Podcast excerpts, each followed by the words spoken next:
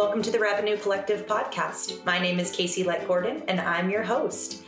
Today, I am very excited. I get to sit down with Graham Collins, who is the head of growth for QuotaPath. This is a special session because QuotaPath is actually our sponsor for this month. QuotaPath is a commission tracking software built by salespeople for salespeople. And after talking to Graham, I get it. If you wake up in a cold sweat, dreading the commissions process, QuotaPath is for you. QuotaPath provides commission transparency for everyone involved while motivating reps to sell more. Plus, it's so easy to onboard, it'll be running before your next commission cycle. Ditch the spreadsheets and formulas, simplify commission calculation at quotapath.com. Today, Graham and I are going to talk about how to actually build comp plans. What should a career trajectory for an SDR look like? How do you make sure there's transparency and alignment? And how do you deal with it when there's not? Graham keeps it real, but he also gives some very tangible, very helpful tips for anybody that is in an SDR role or leading SDR teams. So, with that, let's get going. Hello, and welcome to the Revenue Collective podcast. My name is Casey Lett Gordon, and I'm your host. Today, I have the chance to sit down with Graham Collins. Graham is the currently the head of growth for QuotaPath, which, if you listened at the top of our episode, is also our sponsor. QuotaPath is a sales first commission tracking tool, and Graham describes himself as the jack of all trades, working in sales, marketing, operations, and waxing poetic about comp plans, which I'm very excited about because I think it is one of the most essential parts of the work we do, but it's often one of the most complicated. In Graham's previous life, he ran a 45 person SDR team as the director of SDR at Trendkite, located in Austin. Today, Graham is coming to us from Maine with his wife and two dogs. He's very passionate about good comp plans, craft beer, and woodworking. So we have our very own revenue collective, Ron Swanson, here. Welcome, Graham. Hi there. How are you? I am doing good. So I, I, have to start because I also have two dogs who I just had to put outside because they were acting like absolute nut jobs. what kind of dogs do you have? Um, so I have two cattle dog mixes. So they're blue heeler, um, Australian cattle dog mixes. Um, they're a couple of uh, couple of mutts, but but uh, I love them. I have a very specific caricature in my head now. You are in Maine, you're woodworking, you have your cattle dogs. Like I I'm looking at you right now, you're rocking like a USA sweatshirt. So there's this awesome image of you in my head that I I hope our conversation lives up to. All right. Well, I'll, I'll, I'll hope I live up to it. oh, that's great. All right, Graham. So tell me, tell me a little bit about what your world looks like today. Obviously, you're with QuotaPath, and um, want to hear a bit about the company, but also a bit about like your role and what day to day looks like. Yeah, absolutely. Um, so uh, my title is head of growth, which as I, I, alluded to, or you alluded to, is kind of a, a, jack of all trades. I tell people that I do a job until we hire people who are better at it than I am, and then I let them take over. So currently, I'm focusing on a bit of our marketing stuff. So some content, some um, podcasts. Some we just did a Revenue Collective webinar um, recently, and I also focus a bit on sales and customer support and account management. But uh, a big thing that I've been focusing on recently are compensation plan consultations that I, I've been doing with a bunch of uh, folks from Revenue Collective. I think I've at probably about 50 at this point, where I sit down and just do a deep dive into people's compensation plans as they're building new ones, as they're reviewing their old compensation plans and quotas. And oftentimes, especially for VPs of sales, they don't really have uh, anybody to bounce those ideas off of. And so um, that's sort of one of the, the things that I'm really passionate about right now. I can appreciate that so much. I, I, in a past life, ran a sales organization, and I think that was one of the most challenging pieces, especially as the organization grows, because what might have been a comp plan for a few people as you scale might need to look differently, different needs of the organization. And so I think to be able to not just have a platform like a QuotaPath, but also the consultation and, and that human element to talk through it, I think is pretty powerful. So when you say that you're passionate about it, usually passion comes from some experience. Tell me tell me maybe what was either good or bad about some comp plans in your in your past and, and what drove you to actually make this a passion of yours yeah absolutely so um, my previous role i worked at a company in austin called trendkite where we were a, a pr and, and communications analytics platform that allowed brands to track where they're being talked about in the news and what kind of impact that was having on their their even the revenue. So that was what we did, and I ran the SDR team there. But prior to that, I worked in sales, um, worked in sales management, uh, have always been on the the sales side of things, and I've seen a lot of comp plans. I've built a lot of comp plans, and I've built some pretty terrible comp plans.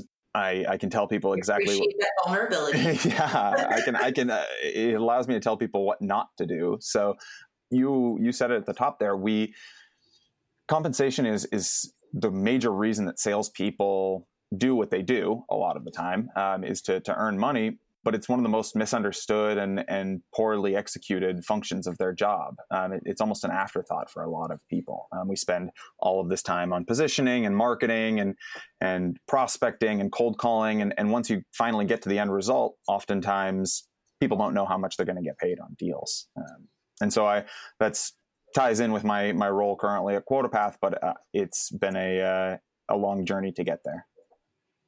Yeah, I, I think that is so powerful. And I really, I mean, I've felt it maybe anecdotally, but I don't know that I've had it crystallized, just like you said, because the sales cycle oftentimes becomes the focus and the end state is what you hope you get to. And then the compensation comes there.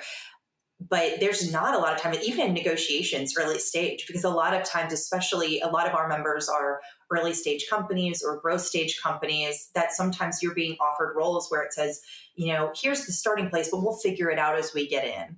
And I think that gray area can be so confusing. And so I would love for us to take this conversation a bit from both you know, SDR, the, the, actual reps who are maybe informing this and what they should be thinking about, as well as the people who are responsible for creating these at organizations, similar to roles that you've had in the past where you're leading teams having to develop these. So, you know, let's maybe start with let's start with the the leaders of groups and let's talk a bit about maybe some of the pains. We'll we'll get people some like virtual head nodding as they're driving in their car right now, like, yes, that is my pain. And then we'll talk about some of the the actual reps and things they can think about.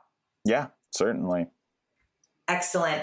All right. So talk to me about like where do you start with an organization when it comes with let's design a comp plan, right? I'm building out a sales organization, or maybe I have one, but I'm revising this. What is the starting place? Yeah. So really the the starting place that that I always ask is what, what do we want to what do we want to get out of our compensation plan? Oftentimes the answer is sales, um, and and that's fine. That's great. Okay, wonderful. Do we mean revenue? Do we mean yeah. retention, logo? Like what what do those mean in sales? Yep, exactly. And that's that's the follow up question: is what does that mean? Does that mean revenue? Does it mean ARR? Does it mean total contract value? Does it just mean logos? Oftentimes with with small organizations, the average contract value, the revenue doesn't matter nearly as much. It's the new logos because they're raising around and they want to have all of these fancy logos on their pitch deck. So that that's really the, the question is to say like where do you want to get?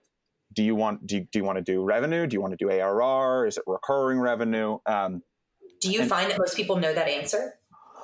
For the most part, they know it, but they haven't really like thought about it a ton. They haven't okay. really been they haven't really asked that question of themselves.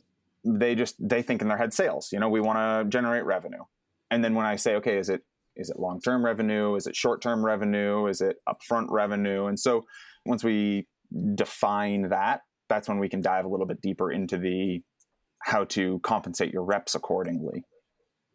Yeah, and when I think about QuotaPath, we'll talk about that because that's you know that's the world you're living in right now.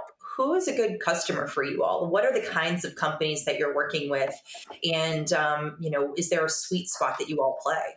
Yeah, for sure. So my it, it may just be because this is my background, um, but where we've seen the most success is in in those high growth, high tech startups. They don't necessarily have to fit that. We have some of my favorite clients are, are solar panel sales companies, but a lot of the high growth, high tech people who are adding sales reps, people who are trying to standardize their compensation, make sure that they're competing, especially if you're in a, a, competitive market like Atlanta or like in Austin. You have to, to make sure that you're competitive, but fair and, and making sure that the the sales make sense for the company and the reps. I'm curious when we think about structuring a plan, I think that comp can certainly, I think many people get into sales for the, the earning potential, right? And, and the motivation around that.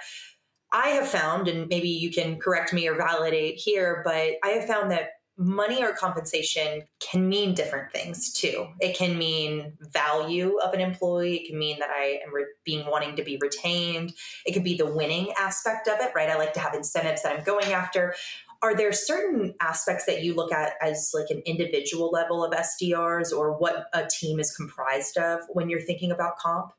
Yeah. So when thinking about motivation of salespeople, whether it's SDRs or or AEs, even VPs of sales, I look at kind of a, a matrix of motivation, and you have public versus private and money cash versus uh, pride and so you have these these four quadrants that people f- generally fall into repeat those so you have yeah. money versus pride mm-hmm. and then mm-hmm. public versus private so yeah. public recognition versus private maybe compensation or attaboys or attagirls kind of thing yeah so um so public money is kind of the easiest example it's the person who drives the the fast car and wears the fancy watches and and wants everybody to see all of the money that they make and that's a, a really big driver for some salespeople and kind of the you know the the hackneyed view of a salesperson is like oh they're, exactly. just there the, the caricature so to exactly speak. yep yeah. Um, and then you have the private money people who are who are actually a really good portion of salespeople and some of the best salespeople they're the people who want to have a nice house who want to want to have nice things who don't care how flashy it is they just want to drive a, a nice reliable car because it's yeah. it's good for them and it may be more expensive. And then you have the the public pride people who are the ones who smile as they're ringing the gong or love when they get shout outs publicly. And the private pride people are the ones who who hold themselves accountable who hit their quota every month because that's their job and they want to you know they they feel good about themselves when they do that so there, there's all different ways of, of motivating and, and compensating those people as well. And do you recommend? We'll we'll stick with the high growth tech oriented companies because yeah. you know to your point that that's where you all see at least a good portion of your customers. Do you see that a company should have a singular comp plan, or should it be determined and and varied based on what the individual reps might need? And I think that's my hypothesis is if you're managing 45 people like you did in your last gig, that might be really challenging. And so I'm, I'm curious how you get enough structure that it makes sense for a company, but enough flexibility that individuals feel seen and, and appreciated and, and, you know, catered to, so to speak. Yeah, for sure. So I'm a big proponent of standardized compensation plans across the okay. board. Um, it can be for specific roles. So you have a senior, you have a, a, junior SDR, senior SDR, junior AE, senior AE, but everybody who has the same title has the same base salary, has the same exact compensation plan. I'm a big fan of this for a bunch of reasons transparency, for reliability or, or, consistency so you know what you could earn when you move into the next role and why you would do that but the major one for me is is that if you have different plans for different people in general, now I'm not accusing anybody of doing this intentionally, but you end up underpaying specifically women and and people of color. And so there's a bunch of studies about that. I encourage everybody to take a look at their compensation plans. If they're not standardized, ask yourself why. And oftentimes it's, oh, they negotiated this base salary and then they they care more about this than that. And that may be the case, but take a look at it and, and understand that you may be underpaying specific people. I I love that perspective honestly and I'm a woman in business and hadn't really thought about it in that sense of the benefit of standardization. It creates a culture in which there's clear paths for individuals. They can opt in if that's motivating to them I assume into a company or culture. And then I imagine it's a lot less headache for the manager right like you you're not having to worry about these nuances it's pretty straightforward do you ever find that there's pushback within negotiations to say that this is like our standard model across all employees? Like, is that ever a deterror? Yeah, it is. It absolutely is. And when I joined Trendkite, I was the second sales hire and the 10th mm-hmm. employee at, at Trendkite and ended up growing the team. We had 250 employees before a, uh, an acquisition a couple of years ago for $225 million. And so we but we had the standardized plans the entire time. Um, when I joined as the second sales hire, I was trying to negotiate more, and they were like, "No, we have a standard standard uh, compensation plan," even though I was the second person. So I think just laying that out as as a standard from the beginning and having a good explanation behind it. It's not because we don't want to pay you more. It's because of those things that I mentioned: transparency, a clear career trajectory. You want to earn more? Okay, come in, kill it for three months. You'll get promoted to a senior AE and you'll make even more than what you were trying to negotiate. I love that. That to me is is so powerful and especially as we see a necessary but increasing conversation around pay inequalities to be able to have this is something that's very tangible for people to do to review your compensation plans and to set forth something that says we're creating equal playing field everyone is going to have the same earning potential to start and performance then is going to drive how people are, are earning. I, I think that's fascinating. I have seen actually um, an interesting model as well. Ahead, um, yeah, a couple, a couple of um, organizations I've seen have an interesting model where you can. It's not a negotiation, but it's a you you get to choose your base salary, and your base salary in software specifically, there's kind of this rule of thumb of of a five x on target earnings to quota. So if you're making hundred thousand dollars per year, your 5x would be you'd have a $500,000 a year quota. Yeah. And that would be it. Then that's on a 50 50 base and commission split.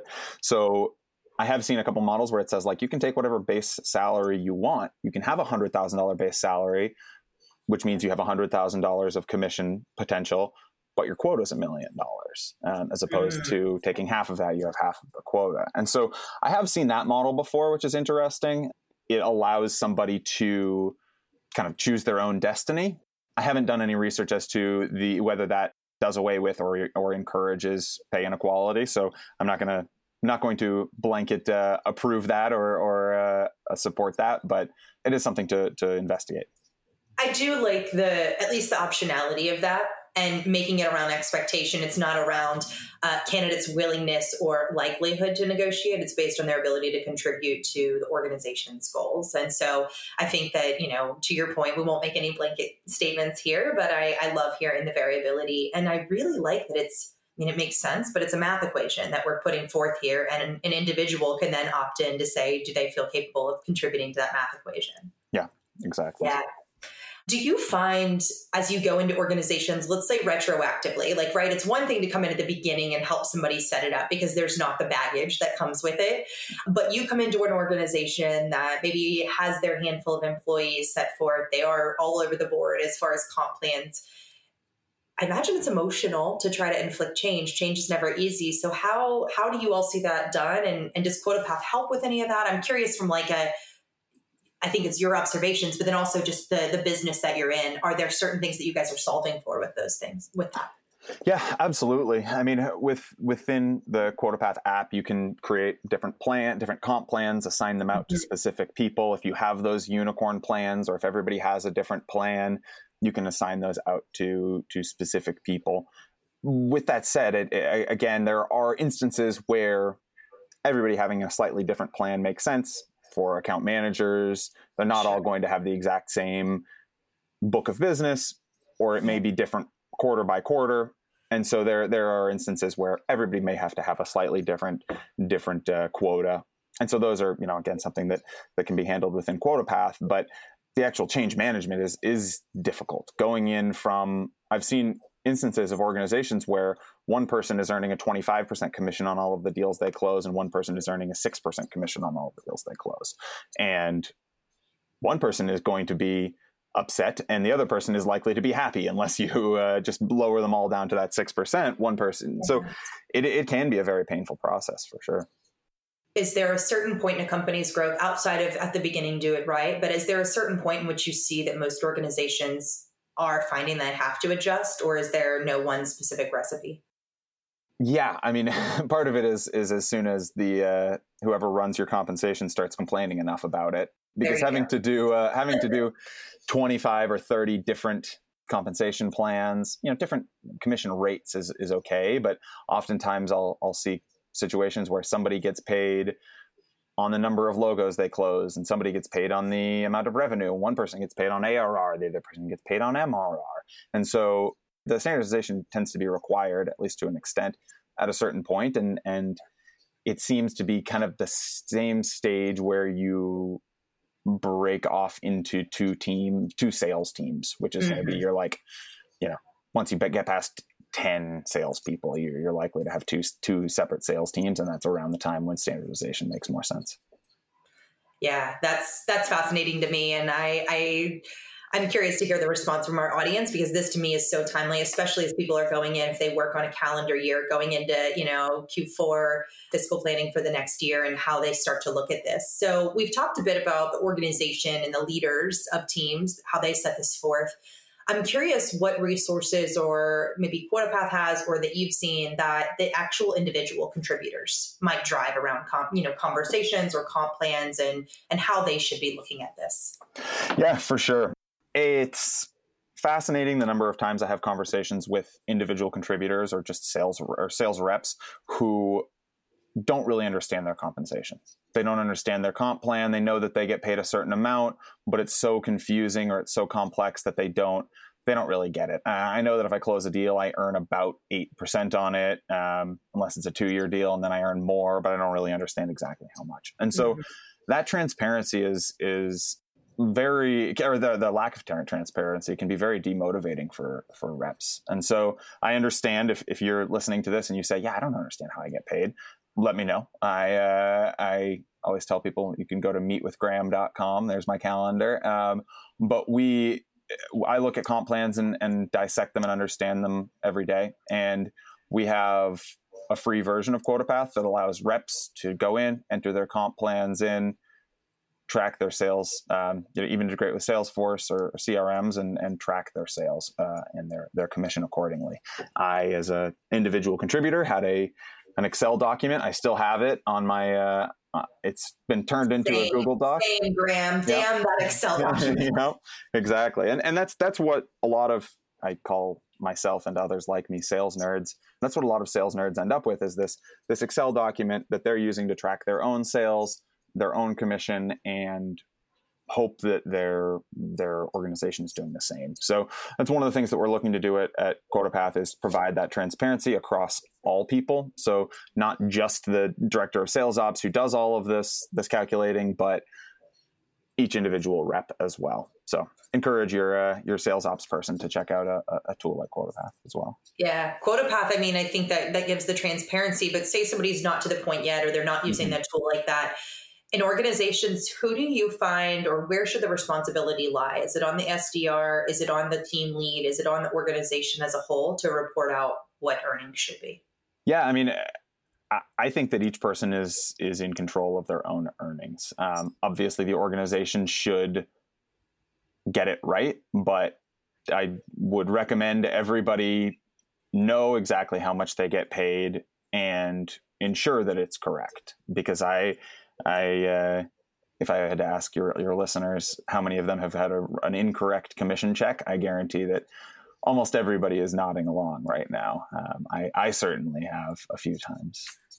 Yeah, same same here. And I think that you know the one thing that I I personally am very fascinated with um, in QuotaPath or any tool and, and that is helping with this is the transparency across the board. I can't tell you how many hours of my time as a salesperson has been spent in that damn Excel sheet and mm-hmm. organizing it, emails back and forth, meetings to, you know, lay out things, negotiations.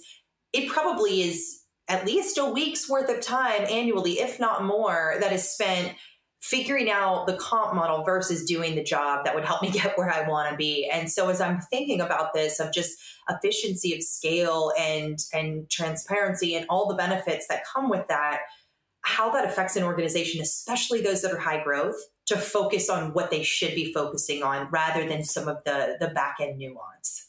Oh yeah. No, it it sucks. It sucks doing commission. I've I've done it for teams. I've done it um, myself. And uh, a lot of that also starts at the top, starts at the the VP level of somebody building the, the compensation plan, making sure that it is easy enough to understand and not overly complex. I always in my compensation in my comp plan consult calls with people, I'll often just say like, no, simplify. They'll be like, well, okay, so we need to compensate on the number of years that they close the deal for, how quickly they pay it, and how many see. Nope, simplify it, simplify it, simplify it. Like I know that QuotaPath allows you to automate all that stuff, but your reps should still have a pretty good understanding of how much they're going to get paid on a deal, um, even without software. I love that when we think about motivation of reps, like it gets so complicated at times. I can imagine it's very demotivating. It's it's almost it's not worth the headache. Even if there's earning potential there, it's not worth the headache for me to spend time here. So outside of comp plans, you know, we talked about the public, private, we talked about some of the, you know, the cash versus pride.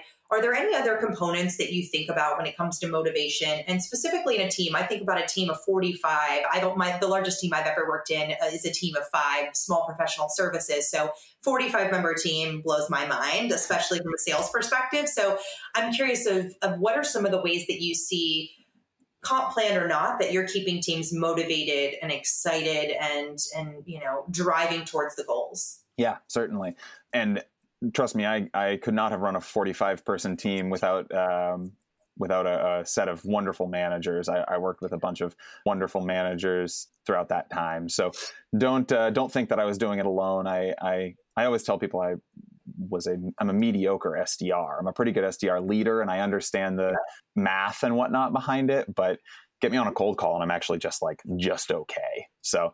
Um, but when it comes to motivating those those people, really the the money is is there for everyone but you have to drill down and, and understand each individual person and, and what what they really care about. Yes the public and private the the money versus um, versus pride but sitting down and, and understanding each person. And so at the beginning of every month i would sit down with with each one of my sdrs which again was a, a bit of a, a chore every uh, every month dedicate pretty much a half week to to it and we'd set goals. We'd set down. We'd set up um, because we had such a, a, quick career track at Trendkite as well. Like, what are you hoping to do? Are you, you don't want to be an SDR forever? That job sucks. I mean, it just it's just not right, the most. Let's just call it what it is. Yeah, it's I mean, not, it's just it's not. It's all the hunting without getting to getting to experience the kill, and that's just it. so everybody does the SDR job. Everybody with an asterisk there um, does the SDR job because they want to move into a closing role, and so I would sit down with them and say, okay, let's set goals to get you to that next role. And to get to the next role is it really accomplishes both, both the money side and the the pride side. Uh, because hey, you got a promotion. It always feels awesome to get a promotion. So I would sit down with them, set these goals, and then translate them into actual outcomes. And so for my SDRs, their quota was centered around two things centered around sales accepted opportunities and revenue. And so I would say, okay, where are we good where are we bad what where where did you struggle how can we use your skills use where you you do really well. Okay maybe you're really really good at setting demos but you're not very good at having those demos show up and that's where you fall flat. Um, so how can we use your demo setting skills to help improve your demo show skills? Mm-hmm. and b- break that down and, and help them um, really look toward the future for themselves I love that. I like the the thought around breaking down what the sales process is. Where do you win, and how do you use your areas you win to help where the areas you have a deficit? And I don't, I don't know that everyone thinks of it that way. I think that, and that's a really good framing, in my opinion, as somebody that's led teams to help somebody make it tangible to them. It's not just go fix this one thing. It's how do we innately lean into the things you're excellent at to help overcome that deficit. That's great. Exactly. All right, let's talk about sales trajectory, career trajectory, SDR. We talked about that and and what should it look like? You know, I know you you mentioned that SDR like that's not anybody's dream gig. It's where you start, but maybe we can shine a little light and I'm sure it varies by organization, but what does a path look like and maybe what does a compensation path look like if we could get into some of that? Yeah, certainly. So I would lay out the compensation, or not, sorry, the compensation. Well, we, we would lay that out as well. But um, I would lay out the, the career path for SDRs um, during the first interview. Well, the first time I interviewed them, which was right. a phone screen, and then I would interview them. Um, and so I would lay that out for them from the very beginning. And I think that was one of the major reasons we were able to hire such high talent in in uh, Austin on the SDR team. I mean, we look around, some of the top uh, top sellers in Austin came up through the SDR organization at Trendkite, and so I would lay that out from the very beginning. And for us, it was a very clearly defined you start in this role. After a certain number of months, we expect you to get to this role, but it's not just like a, you know, after four months you're promoted. It's a, these are the clearly defined goals. And I think that's a, a major component as well, because oftentimes people who are a quote culture fit get promoted ahead of the people who are maybe just very good at their job but don't don't fit the mold of what you'd expect somebody. And so we have these very clearly laid out goals for you to go from an SDR to a senior SDR. And that on average takes about four months or five months. I can't remember at this point. It's a few years ago.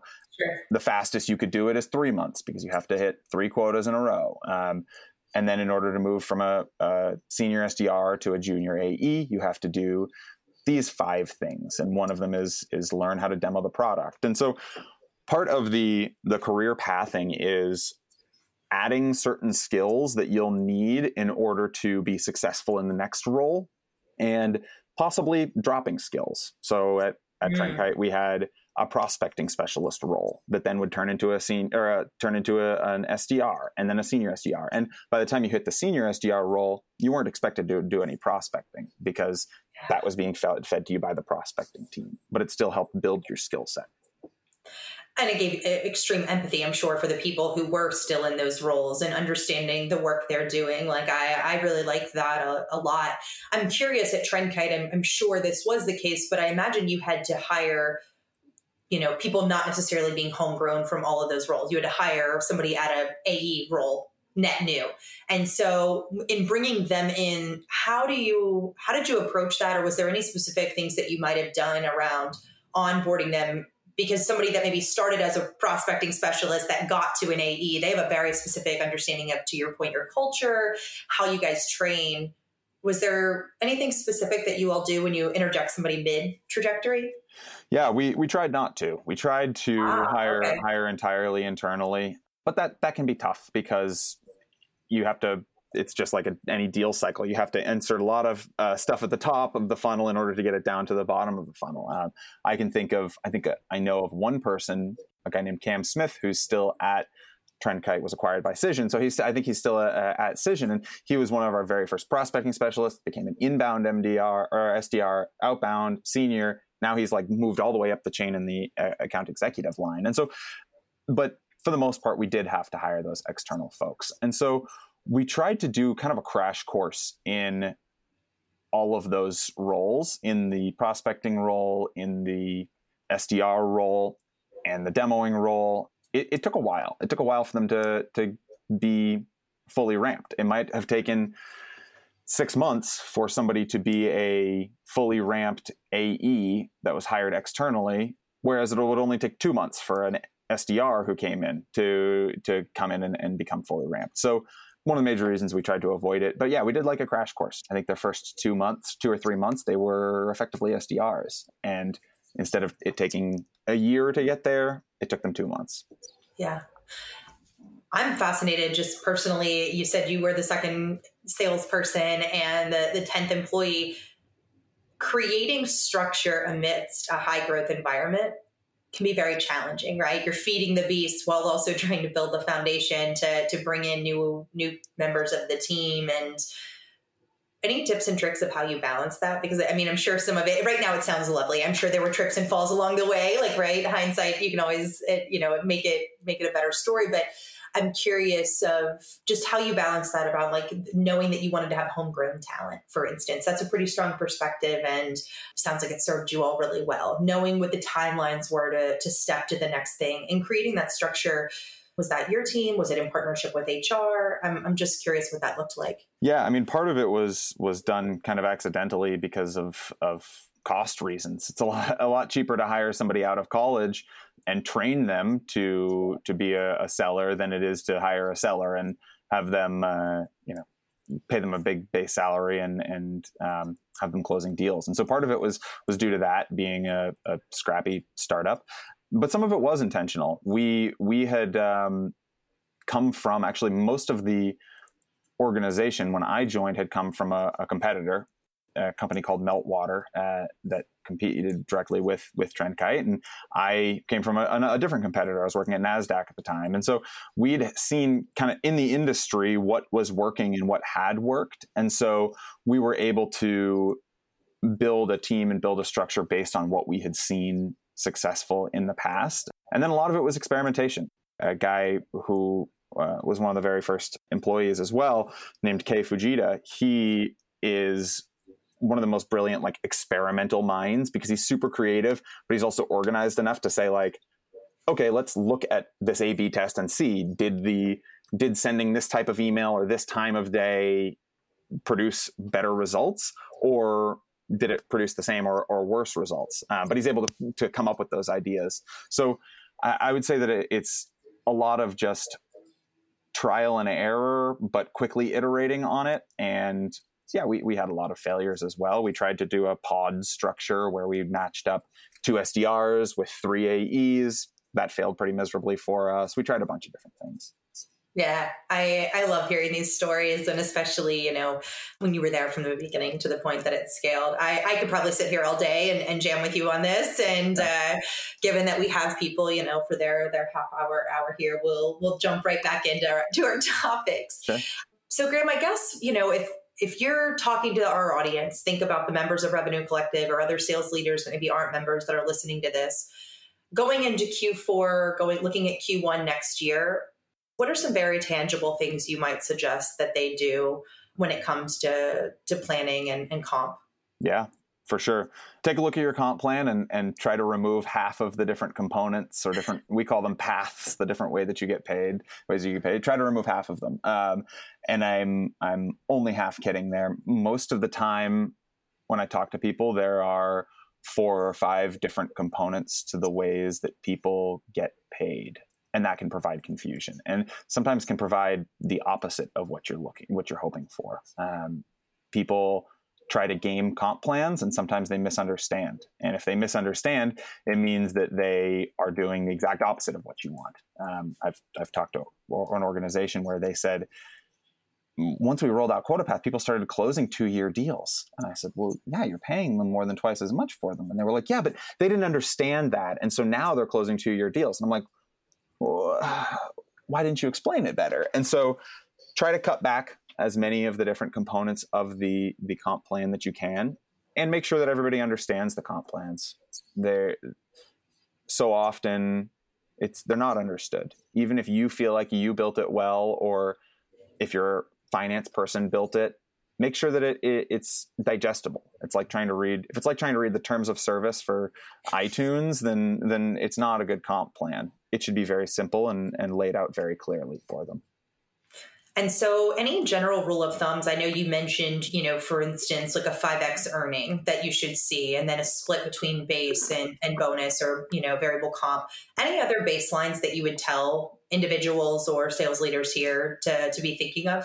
Yeah. In about 75% of my comp plan consults, these, these two rules come up, which okay. is number one, exactly what you said take the on target earnings, cut it in half. That's your, your base salary, and the other half is your commission then take your on target earnings, multiply it by five. That's what the, the quota should be.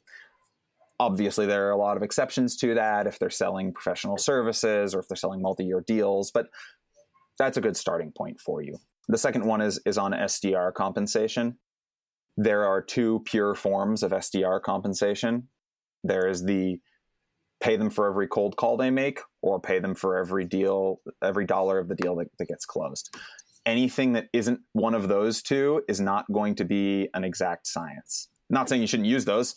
In fact, I, paying everybody for every cold call they make isn't right, and paying people for revenue they generate isn't right. If you have a sales cycle that's more than my rule is is hundred days, but just trying to find the middle point there where you have sort of a, a, an indicator or a litmus test of there is good revenue here. So find if you aren't going to compensate them on cold calls or, or revenue, find a, a midpoint that is very, very clearly defined what an opportunity is, what a demo is, what a qualified meeting is, and try to make it as fair as possible. I love this transparency, science. I heard you say making it an exact science, trying to make it an equation. Like, right, let's not let's remove emotion or this feels good. Let's put it truly into to what someone needs to contribute. And then consistency across the board. Those are things I've taken out of this that I, I don't know that I knew coming into it. So I'm grateful to, for the day, the time today, Graham, and I I have no doubt that our audience is going to be pumped to get these really tangible and um, actionable insights. So thank you. Yeah, of course. Happy to uh, happy to join you today. Awesome. So last question for you: if people want to get in touch with you, You've said that you you work with a lot of the revenue uh, collective members or other folks out there. How should they find you? Yeah, absolutely. If if you are a revenue collective member, um, it's Graham Collins on there. You can you can DM me or even in my uh, in my bio, I have a link to my calendar. If you're not a Revenue Collective member, I mentioned it earlier, but meetwithgraham.com is my my Calendly as well, and so feel free to, to book some time there. Or I'm also on LinkedIn, and um, I think it's just LinkedIn slash Graham Collins. So you're searchable, is what I'm hearing. I you am. Are, I am. You're well optimized for the engine. There, there is a Canadian guy who owns GrahamCollins.com. If he's listening to this, I would love to buy that from you. Um, you but there, first. Yeah, but and and then it's just a bunch of Englishmen, Englishmen named Graham Collins, and, and then there's me does ring very English, so I, yeah. I see that. All right, Graham, this has been great. I am so glad that we had a member of our sponsors team, QuotaPath, yeah. and we'll see you again next time. Take care. This is Casey Let Gordon, and I'm your host. All right, that's a wrap on another great Revenue Collective podcast. I am so grateful that Graham Collins chose to join us. You heard it from him directly. Go to meetwithgraham.com to find out more about him and find time to meet with him. This episode was brought to you by QuotaPath. QuotaPath is the first radically transparent end to end compensation solution from sales reps to finance. Get started for a free at quotapath.com, and your next commission cycle could be totally automated. I have to say, I wish I had known about QuotaPath in a past life because that sounds pretty darn good. All right, this is Casey Let Gordon. I'm your host, and I'm grateful you tuned in. See you next time face of death.